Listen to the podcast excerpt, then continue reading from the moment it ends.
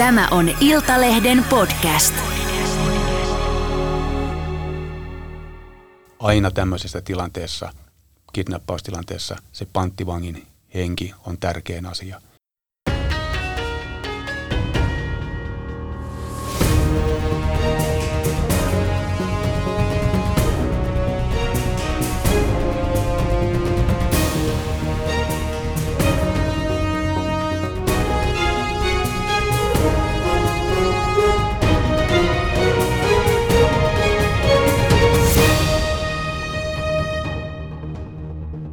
Tämä on Ammattina rikospodcast. Minä olen entinen rikosylikonstaapeli ja huumekyttä Kale Puonti. Minä olen rikos- ja oikeustoimittaja Risto Kunnas.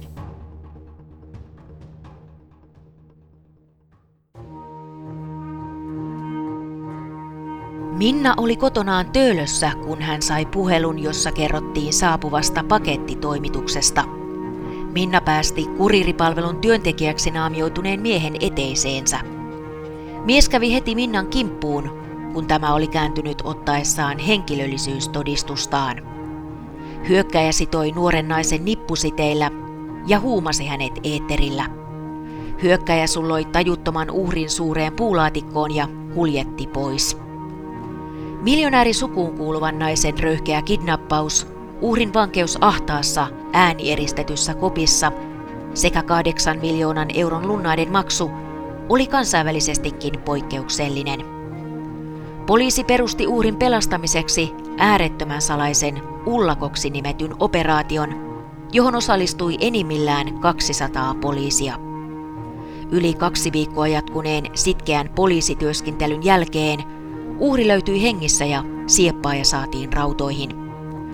Toukokuussa vuonna 2009 tapahtuneen ihmisryöstön takana ei vastoin oletusta ollutkaan ulkomaalainen rikollisryhmä, vaan talousvaikeuksissa ollut turkulainen juristi ja perheen isä. Tänään me käsittelemme tässä podcastissa erikoista kidnappausrikosta, joita Suomessa ei juurikaan ollut. Toukokuussa 2009 rikkaan suvun peritartyttö katoaa ja vanhemmat tekee hänestä katoamisilmoituksen ja, ja ilmoitus tehdään Helsinkiin ja, ja, ja poliisi rupeaa selvittämään tätä asiaa ja menee muutama päivä, niin nämä vanhemmat saa lunnasvaatimuksen, englanninkielisen vaatimuksen ja, ja tämän jälkeen lähtee niin kutsutusti iso pyörä pyörimään. Ja tänään meillä asiasta on puhumassa ää, rikosylitarkastaja, no nykyään EVP, mutta silloin aktiivisessa tutkinnassa ollut Petri Rainiala, joka toimi tässä jutussa tarkkailun johtajana. Eikö se näin ollut? Joo, mä olin sen rikostiedustelun ja tarkkailun, vastasin siitä kokonaisuudesta siinä, siinä tilanneorganisaatiossa. No. Muistaaksä sitä, että miten, miten tämä ilmoitus tuli niin kuin Helsingin poliisille? Eikö se mennyt niin, että, että ensin juttua lähdettiin tutkimaan kanonen henkilön etsintänä, mutta kun vanhemmat, tämän Minnan vanhemmat saivat englanninkielisen viestin, jossa vaadittiin kahdeksan miljoonan lunnaita – uhattiin, että jos ei makseta niin, ja, ja jos asiasta ilmoitetaan viranomaisille, niin Minnan kävisi huonosti, niin, niin ö, kuitenkin perhe otti yhteyttä poliisiin ja tästä käynnistytään homma. Näin minä muistelen. Joo, tämä lähti käyntiin niin kuin, tai sanotaan, että niin kuin usein monet vakavatkin rikokset lähtee käyntiin tai käynnistyy kadonneen henkilön etsintänä. Ja useinhan ihmisiä katoo Helsingin kokoisessa kaupungissa useita viikossa ja, ja, ja usein käy sille, että ne sitten muutaman päivän jälkeen sitten jostakin ilmestyy. Että, mutta sanotaan, että tässä tilanteessa, kun sieltä tuli sitten nämä uhkauskirjeet, niin sitten se oli otettava se asia sitten tosissaan ja, ja tiedettiin, että nyt on tosi kysymyksessä. Joo, mullahan itse jouduin tähän juttuun tai, tai tietenkin voin kauhea sanoa poliisin, että sai olla mukana, koska tämähän oli äärimmäisen mielenkiintoinen niin poliisin kannalta tämä asia, niin siinä vaiheessa kun poliisi rupesi selvittämään, että mistä numerosta nämä lunnasvaatimukset tuli ja kävi ilmi, että ne oli prepaidista ja, ja tuota, poliisihan etsi sitten tätä paikkaa, mistä nämä olisi ostettu nämä prepaidit ja löytyi Turusta oleva kioski, R-kioski muistaakseni. Ja, ja kun kaikki viestit alkoi, tuntui siitä, että tämä Turku on nyt se paikka, mihin, mihin poliisin kannattaa niin kun suunnata tämä tutkinta, niin silloin tota, meidän päällikkö sanoi, että kaikki mahdollinen väki huumeesta ja myös Atarista siirtyy sinne Turun alueelle ja, ja niin minäkin lähdin ja, ja, tota, ja niin kuin meidän ryhmämme että, ja, ja kaksi viikkoa tuli oltua siellä. Ja täytyy kyllä sanoa, että oli yksi mieleenpainuvimmista jutuista, että aika kun oltiin ihan metsässä, sanotaanko näin, alussa ei ollut minkäännäköistä hajua siitä, että kuka tämä mahdollinen tekijä oli, niin sanotaanko, että aika moni haitarin soittaja, ulkomaalainen ja, ja ulkomaan ryhmittymä joutui aika tiukkaan tarkasteluun, koska ei hän silloin voinut käsittää, että tämä voisi olla esimerkiksi jonkun suomalaisen tekemä. Mua kiinnostaa erityisesti se, että kuinka nopeasti ja ää, miten lähdettiin kasaamaan tämmöinen erikoisryhmä ja perustettiin tämä operaatio Ullakkoa varten. Siinähän oli enimmillään parisataa poliisia, jotka oli mukana tässä ja mitään ei tihkunut julkisuuteen.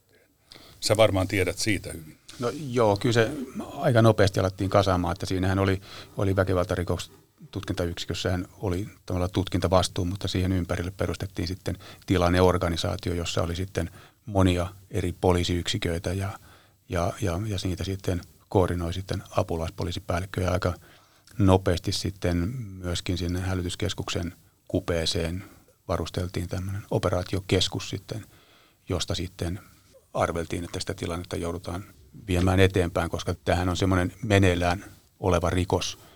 Ja, ja, ja siinähän on ideana se, että se rikoksen tekijä saa lunnaat ja saa rahat ja sitä vastaan panttivanki palautetaan.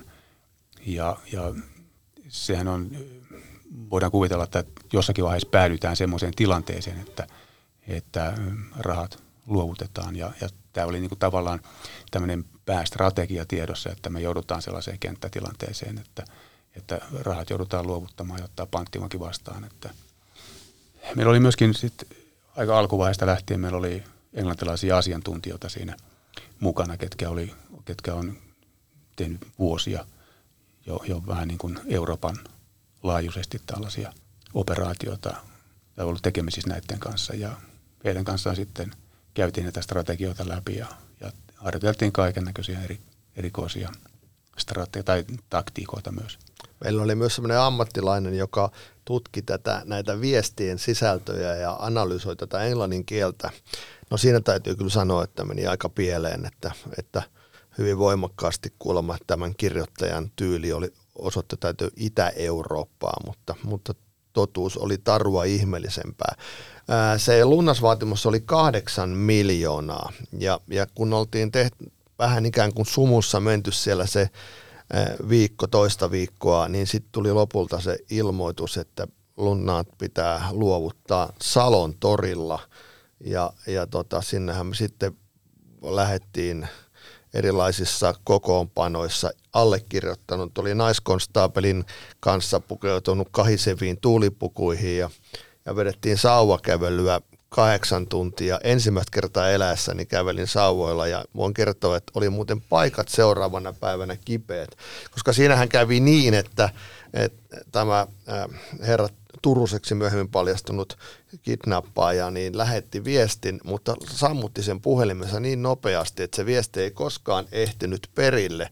Eli sitä, lunnas, sitä lunnanten luovutusta siellä Salon torilla ei koskaan tapahtunut.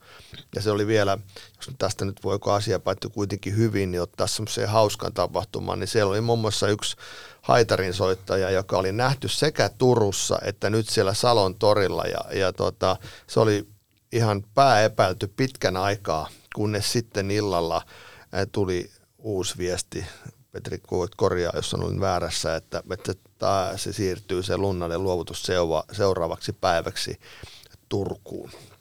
Joo, se meni just näin, että, että siinä, siinä kävi näin, että se oli tämän kidnappajan omasta syystä se viesti ei tullut perille ja, ja siinä oli kyllä vilpitön aikomus hoitaa se asia silloin Salossa ja, ja, ja niin kuin sanoit, että siinä oli monta vaihtoehtoa ja monta epäiltyä ket, juuri näiden viestien ja analyysin perusteella, että ketkä siellä olisi voinut sen homman taustalla ollut, koska tutkinnassa ei pystytty selvittämään sitä, sitä tekijää.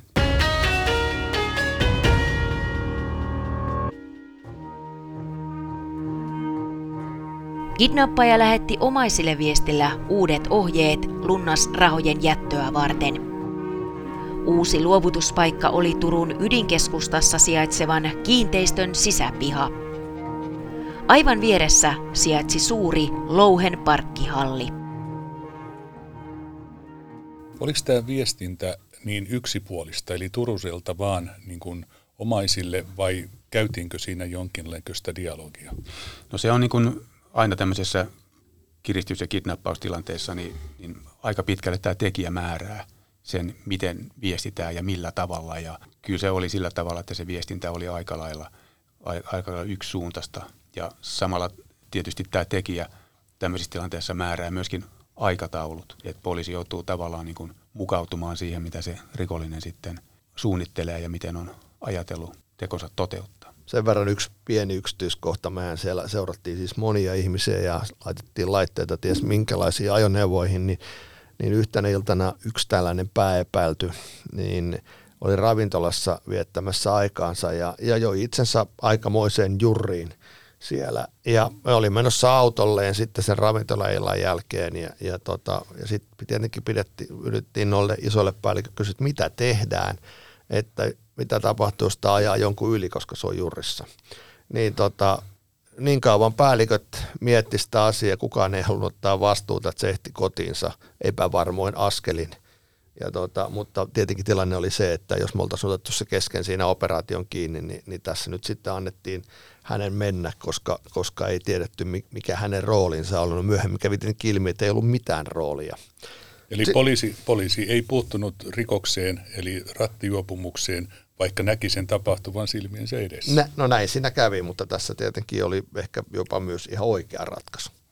Joo, kyllä se, sanotaan, että mä välillä siinä operaatiokeskuksessa, kun liikuin sinne ja sieltä ulos sen hälytyskeskuksen kautta, niin kukaan ei koko poliisitalossa kysynyt mutta mitä siellä huoneessa tapahtuu. Ja mä luulen, että ne ei välttämättä, sitä ei tiedetty edes koko poliisitalossa kovin laajasti, että mitä, mitä siellä on niin kuin meneillään. Ja, ja se kyllä pysyy aika lailla koko poliisitalon sisällä ne tiedot, mitä siitä operaatiosta, mikä oli meneillään. Tietysti ne, ketkä osallistuivat siihen, tiesivät jotain asioista, mutta ja, ja se, sehän on tietysti syy siihen, minkä takia pitää salata, että, että jos niissä uhkauskirjassa uhattiin sitä, että jos, jos, tämä, jos ylipäätänsä poliisi tähän asiaan sotkeutuu, ja, niin, niin saattaa olla, että panttivangille käy huonosti. Ja aina tämmöisessä tilanteessa, kidnappaustilanteessa, se panttivangin henki on tärkein asia – ja toissijaisesti sitten pyritään selvittämään se rikos.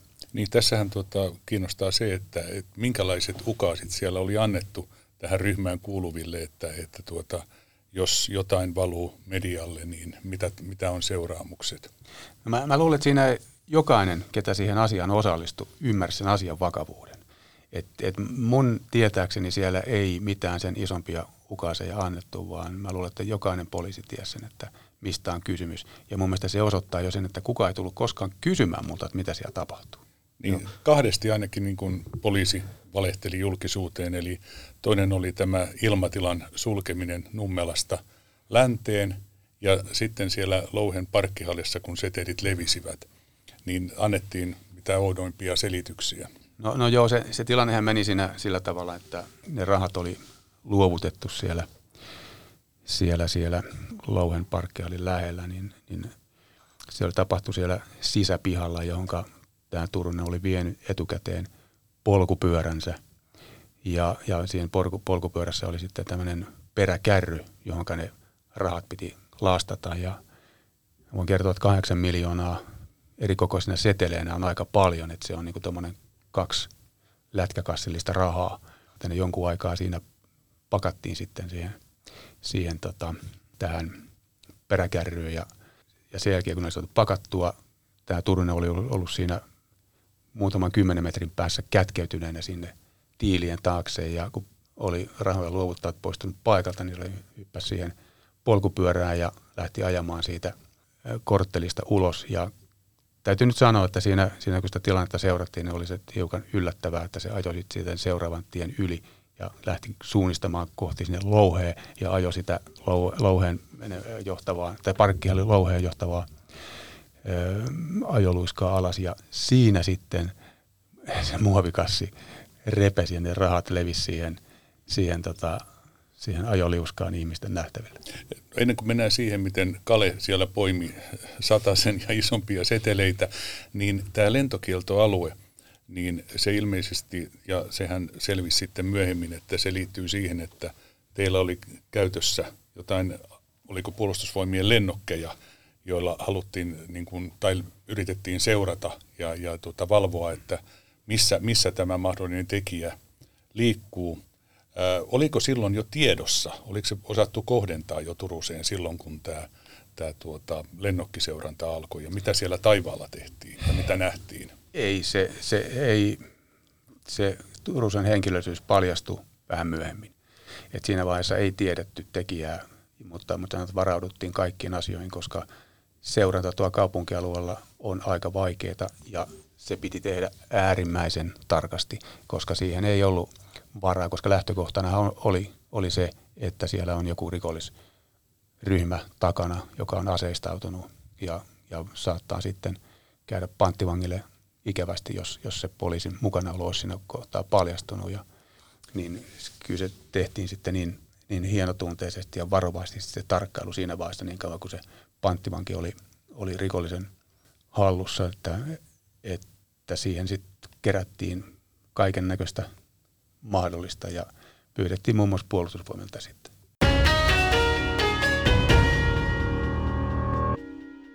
Tähän on siis aikaa ennen dronea, että ihmiset ei ymmärrä sitä, että se oli semmoinen pikkuauton kokonen se miehittämätön lennokki.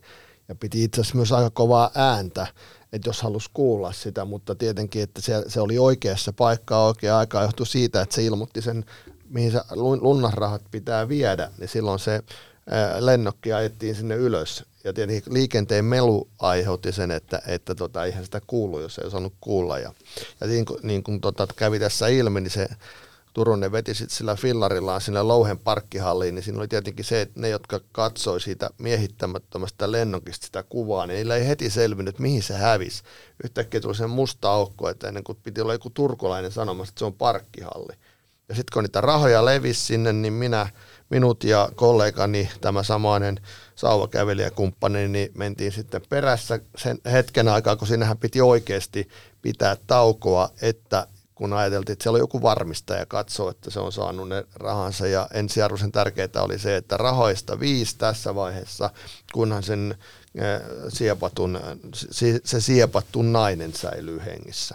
No me mentiin ja, ja niitä rahoja oli pitkin sitä luiskaa ja ihmiset keräs, keräs niitä ja, ja tota, me löytiin virkamerkit kaulaan ja, ja niin uskomatonta, että se olikin. Osa oli niitä poliisilaitokselle, mutta siitä useampi kymmenen tuhatta ainakin levisi sitä rahaa sinne, niin 200 euroa jäi kateisiin koko siitä summasta. Tämä kertoo vaan sitä suomalaisten rehellisyydestä ja sitä epäiltiin, että se 200 euroakin vaan murskautui jonkun auton renkaiden alle.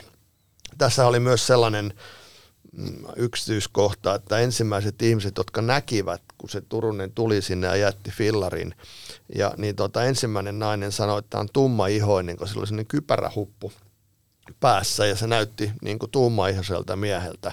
Mutta sitten seuraava sanoi jo, että, että kun hän oli menossa, kun se Turunen tuli niiden rahakassien kanssa siihen hissiin, niin, niin, tota, niin se Turunen oli tokassut tälle naiselle vain Turun murteella, että te ette tule tähän hissiin. Ja, ja se puhui täyttä suomea, että siinä tuli kaksi erilaista informaatiota – ja sen jälkeen hän se sitten katosi sinne kerroksiin ja, ja sitten taas Petri pystyy kertomaan tarkemmin siitä, miten se Turunen identifioitiin siellä kauppakeskuksen käytäville. No joo, mä tuohon lisään vielä sen, sen että, että silloin kun se rahat siihen levisi, niin sieltä kyllä ilmoitettiin Turun poliisille, että, ja se mitä äsken sanoit, että, että salattiin, niin siinä kuultiin kyllä operaatiokeskuksessa, että Turun poliisi sai tämmöisen keikan ja – ja, ja siinä oli sitten nopea ratkaisu, että todettiin, että tähän asiaan nyt ei puututa sen enempää, että et tota, et se, se saa mennä semmoisena keikkana kuin se on, että tähän ei, tähän ei, et, siinä ei valehdeltu, mutta ei se myöskään sitten sanottu mitään. Että. Joo, se virkapartio tuli sinne Joo. sitten ja me sanottiin vaan niille, näytti, näytettiin vaan virkamerkkiä, että me hoidetaan tätä asiaa. Eikä sitä ei kukaan sen, sen jälkeen sitten kysellyt. Niin, Siitähän asiat eteni aika nopeasti sen jälkeen. Niin julkisuuteenhan poliisi sitten kertoi, kun totta kai tieto siitä rahoista levisi julkisuuteen, niin, niin poliisi kertoi, että rahojen alkuperää selvitetään. No niinhän siinä tehtiin. niin. kyllä, kyllä.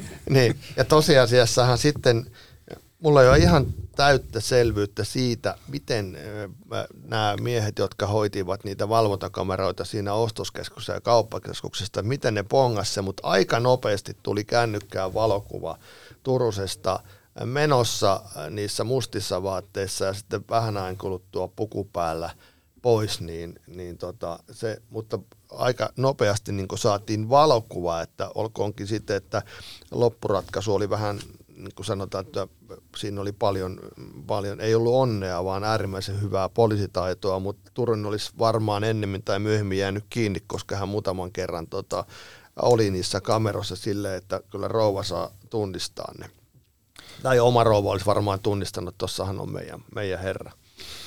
Joo, se, sitä saatiin aika nopeasti. Se, niin kuin sanoit, se koneisto oli aika lailla viritetty, että meillä oli siellä, siellä asiantuntijoita myöskin tälle, tähän kohtaan tuolla siinä operaatiokeskuksessa ja se, siinä ei kestänyt kauan, kun me saatiin ensimmäiset kuvat Turusesta.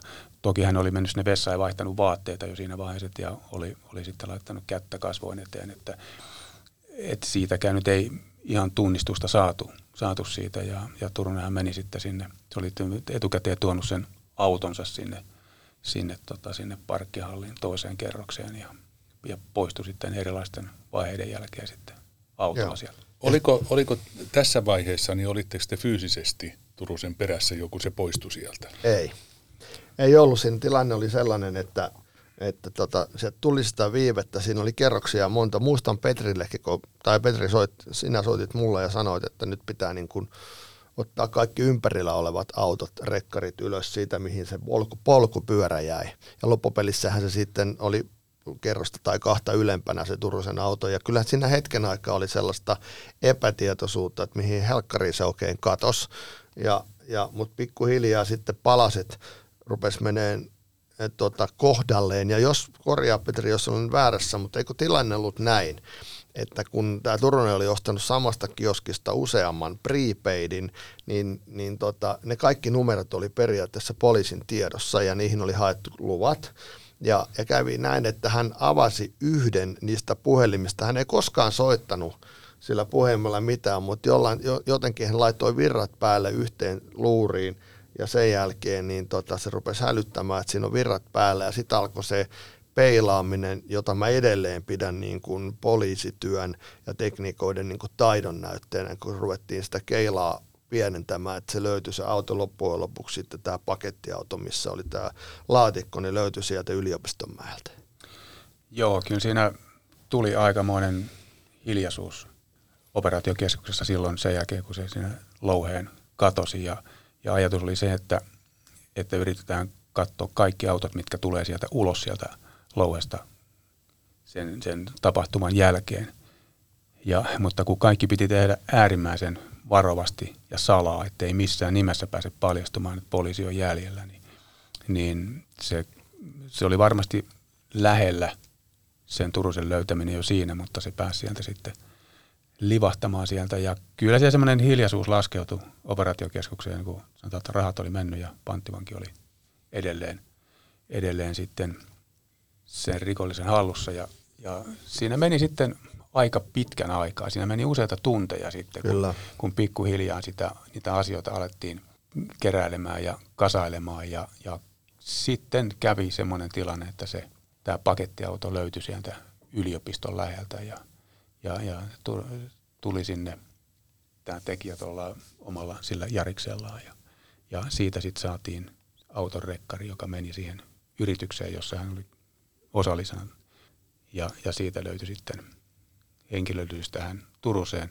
Ja Turustahan oli kuulusteltu tämän tapauksen yhteydessä aikaisemmin jo, että se nimi oli henkilönä tiedossa, mutta, mutta se, hänen rooli ei ollut missään nimessä selvä siinä vaiheessa, mutta sanotaan, että sitten tässä kohtaa alkoi palaset yhdistymään että sitä tutkinta-aineistoa pystyttiin kohdistamaan siihen Turuseen ja todettiin, että Siin, tässä on meidän tekijä. Yes, ja Turustahan kuulusteltiin sen takia aikaisemmin, koska hän yksi näistä viesteistä, kiristysviesteistä oli lähtenyt avoimesta verkosta, minkä omisti Turusen äiti.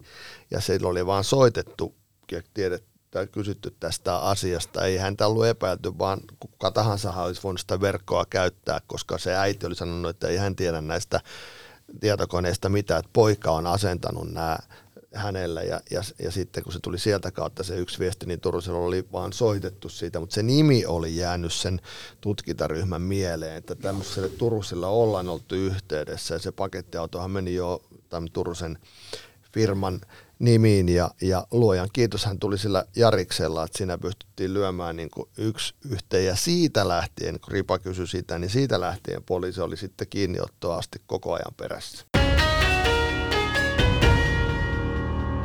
Voit sä Petri valaista vähän, että miten se sitten nämä, loppu, nämä kiihkeät loppuvaiheet etenivät, eli, eli tuota, oliko teillä karhuryhmä siinä mukana ja tiedettiinkö, koska tiedettiin se asunto, missä tämä mahdollisesti olisi, tämä Turunen ja mahdollinen, mahdollisesti panttivanki, vai oliko Turunen yrittänyt jonnekin muualle päästä yöksi, vai hän oli siis ilmeisesti siellä samassa asunnossa, missä, missä tuota Minna siellä ahtaassa äänieristytyssä laatikossaan. No joo, se oli, niin kuin Kalle sanoi, että sen jälkeen, kun, kun Turunen oli löydetty, niin sen jälkeen hän ei enää sitten poliisilta karannut, mutta sanotaan, että täytyy arvostaa niitä kavereita, ketkä oli suorittamassa sitä tarkkailua siellä. Ne, ne oli siinä useamman tunnin sen, sen Turusen perässä ja, ja kun tilanne oli kuitenkin se, että missään nimessä siitä ei, se ei saa se tarkkailu paljastua. Se oli, se oli todella ammattitaitoista touhua ja, ja tämä kuuntelin sitä radion päässä, niin no itsekin monta vuotta tarkkailua teinenä kentällä, niin huomasin, että jo äänen painosta, että nyt on semmoinen tilanne, että tämä saattaa minä hetkenä hyvänsä tämä, tämä kohde tästä lipsahtaa, mutta hyvin ne kaverit piti sen siinä koko ajan tähtäimessä ja, ja, ja, ja siihen ei voinut puuttua, koska panttivanki oli vapaut, vapauttamatta edelleen, vaikka rahat oli mennyt. Mutta kohde oli kuitenkin seurannassa ja hän kävi siinä aika pian sitten tämän jälkeen siellä Resinaraitilla. Ja, ja siitä me saatiin sitten mahdollinen paikka, missä panttivanki oli. Mutta siinäkään vaiheessa ei vielä, vielä oikein uskallettu puuttua siihen, kun ei oltu asioista niin kuin varmoja, että mikä tämä mikä tää tilanne on ja mikä tämä tämän Resinaraitin rooli tässä on.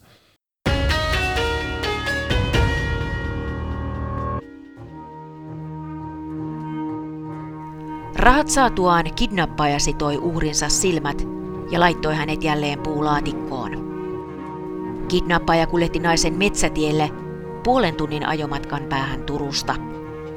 Uhri jätettiin metsätien varteen, kädet ja silmät teipattuina.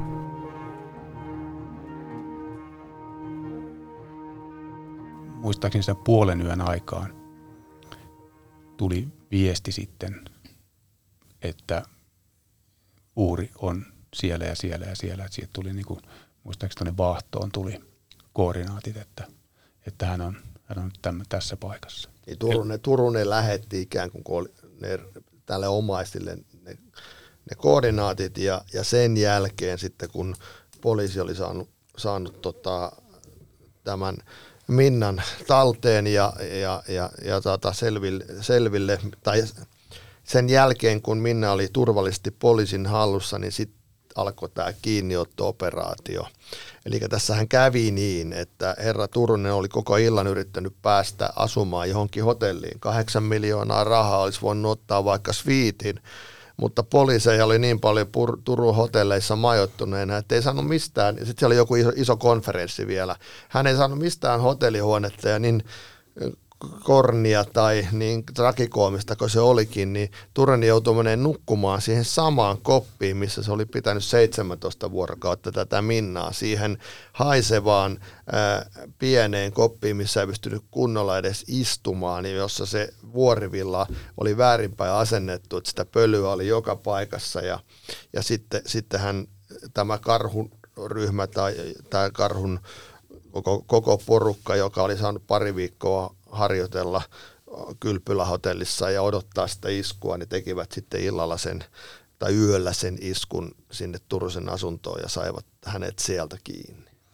Joo, se oli jotain puolen aikaan, sieltä tuli se viesti se koordinaateista ja, ja yhden aikaan oli, oli sitten, uhri oli vapautettu. Ja Turunen oli seurannassa silloin koko ajan ja, ja nähtiin, että hän menee sinne, sinne asuntoon uudelleen.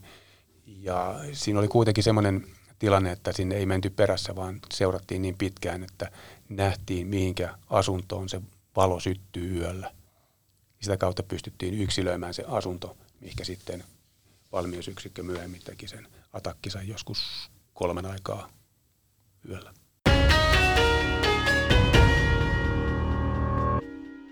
Niin tämä, tämä tuota, koko tapaus tuli julkisuuteen ensimmäisenä Iltalehden kautta täällä meillä.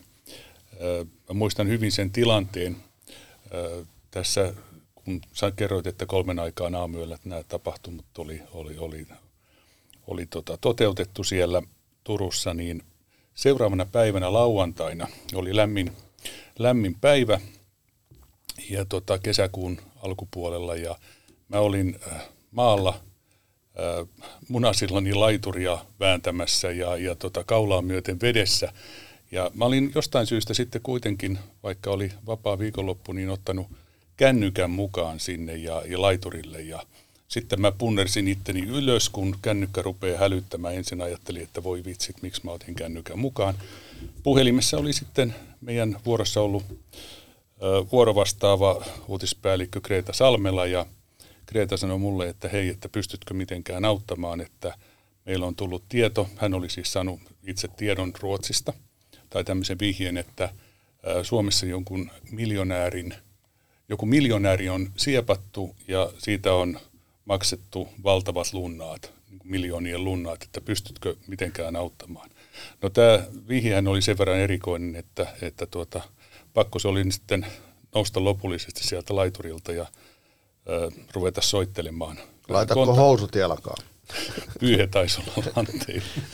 Ja tuota, rupesin soittamaan sitten kontakteille eri, eri puolille ja sain sen verran sitten vahvistusta, että näin, näin on ta, tapahtunut ja, ja tuota, että poliisi antaa myöhemmin päivällä niin kuin tiedotteen asiasta. Ja no sehän tarkoittaa, että hirveä kiire – vääntämään juttua siinä sitten ja mä muistan, että mä sanelin sen ensimmäisen uutisen sitten toimitukseen ja se oli sitten heti meillä nettilehdessä.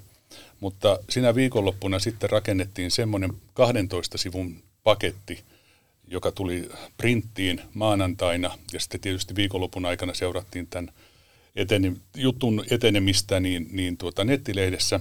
Tehtiin semmoinen iso paketti sitten maanantain lehteen, jossa yksityis, yksityiskohtaisesti käytiin läpi sen, sen hetken, hetken tiedot tapahtuneesta. Ja tämä oli sitten tämä kokonaisuus ö, sai semmoisen arvostuksen, että se tämä vuotuinen suuri journalistipalkinnon raati valitsi sen kokonaisuuden ehdolle vuoden paras juttu sarjaan – ja muutenkin niin oltiin siinä sitten, Iltalehti oli aika lailla etukenossa siinä niin uutisoimassa muun muassa sitten rahakätkyjen löytymisestä eri paikoista. Muun muassa äh, yhden Turusen hallitseman äh, tilan äh, kattorakenteista, kattolevyjen sisäpuolella oli, oli yksi rahakätköistä.